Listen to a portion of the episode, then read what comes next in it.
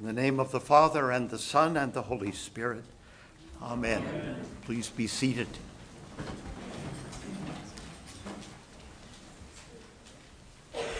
Today I will talk to you about stress. That's what you are feeling right now as you recollect that I spoke to you for 30 minutes last week about pain. and you begin to suspect that the general subject interests me. For stress and pain are related. First, I promise no going off the book. This is exactly 1,300 words, more or less, and we shall have moved on from this within 13 minutes, more or less. Second, having started well, I am next going to the dictionary, which dashes your hopes and suggests a degree of thoroughness which should be incompatible with the brevity I have just promised you. Bear with me. Stress can be a verb or a noun. As a noun, it comes from the Middle English, denoting hardship or force exerted on a person for the purpose of compulsion, a shortening of distress, partly from the Old French, estresse, narrowness, oppression, and based on the Latin strictus, drawn tight, see strict. It can work within three semantic domains the physical, as when it denotes pressure or tension exerted on a material object, as in the force which causes a beam to start to stretch apart under the pressure of loading the psychological domain, which stresses a state of mental or emotional strain or tension resulting from adverse or very demanding circumstances, something that causes mental strain, the stresses and strains of public life, and finally, within language itself. Stress as particular emphasis or importance, as in, he has started to lay greater stress on the government's role in public life. Today's texts, then, are studies of stress. The disciples in the gospel, fearing that their souls are going to be torn from their bodies as the wind that is stirring up the water threatens to swamp their little boat. The stress of Paul the apostle with his litany of unending suffering. And the stress of Job, the epitome of suffering borne in silence, his patience tested to the breaking point who curses God and who gets God's display of muscle and of love. Dress for action like a man. I will question you, and you make it known to me. Where were you when I laid the foundation of the earth? Tell me if you have understanding. Who determines its measurements? Surely you know. And so on. How do you respond to that when that same God who has taken everything from you your land, your wealth, your family, your reputation, everything, that same God gives you a lesson on limits, on your mortality dressed up as morality. Thus far shall you come and no further, God says.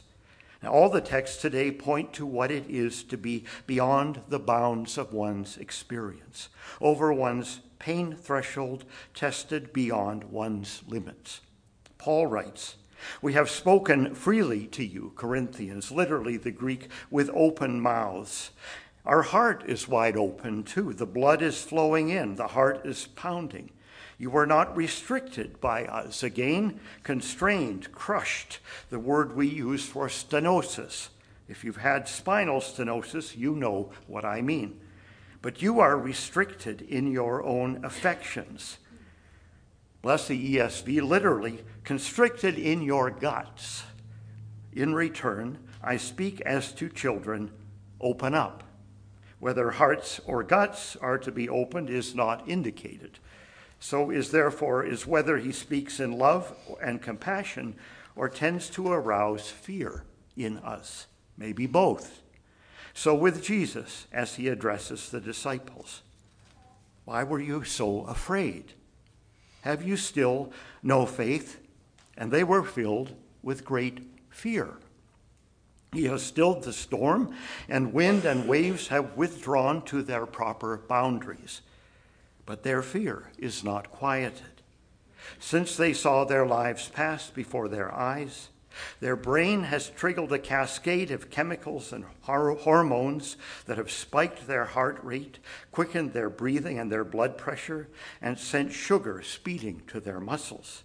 Fight or flight, it is called. Brace for impact. This is not a drill. Stress.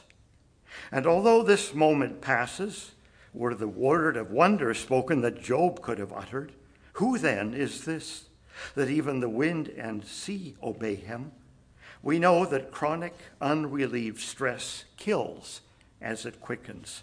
The short circuits to the body, burning it out and burdening it with blood clots, LDL, and triglycerides. Stress kills.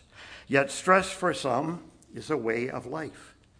And the fear that initiates the stress can be habit forming. To the one who generates it, less so to those to whom it is passed on. Peace, be still. That's meant to relieve stress. Jesus says it to the air and the water, but he says that too to our bodies and our souls. But the addiction to adrenaline, to which all are susceptible and some are surrendered, can be a way of life for those of us who live from news cycle to news cycle, and a very short cycle that is. That's all of us. And our attention span is short and getting shorter. So the jolts of fear induced adrenaline, which speed us through the fretful paces of our time on life's great stage, are making our lives shorter, surely as well. We'll have to wait for statistics on that because we have come from a kinder, gentler era, or so it seems in memory. This is not such a time. Move fast and break things was the motto of one prominent public figure whose meteoric rise was followed just as swiftly by his descent into oblivion. Move fast and break things as the old world order, rotten to the core, is deconstructed What's going in its place? Not quite so sure of that. It's moving fast, yet nothing much seems to be getting done. But much is breaking, or if not, groaning in stress related testing to destruction. Not our concern. We are to follow the laws and give our hearts and our allegiance to Jesus. We're to pass through this temporal order as the collect says, with an eye to the order that is yet to come. But we can't do it to get to the order that is yet to come and to bring that order into this order unless we note the places in which the orders differ and are indeed disordering us. So if our hearts are being broken, if that's what some have sought to break, they're better broken than hardened. We're to follow the laws, yes, but we're to give our hearts and our hopes and our allegiance to Jesus, at least in this place on this day. And it would take a heart of stone not to be broken by the sight and sound of the sufferings that some have sought to make silent and invisible. We'll thank the Fifth Estate for making their existence public knowledge those youngest and weakest sequestered now away from public view, intercepted as they sought asylum, crossing borders and breaking the law, yes, no doubt. Taken from their mothers and their fathers. Were they warned as they made their northward trek?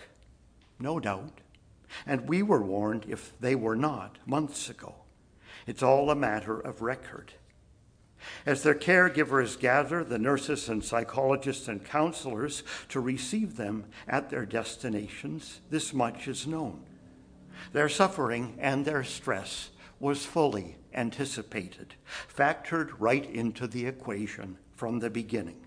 What better deterrent, we are told, than the distress of children? What indeed?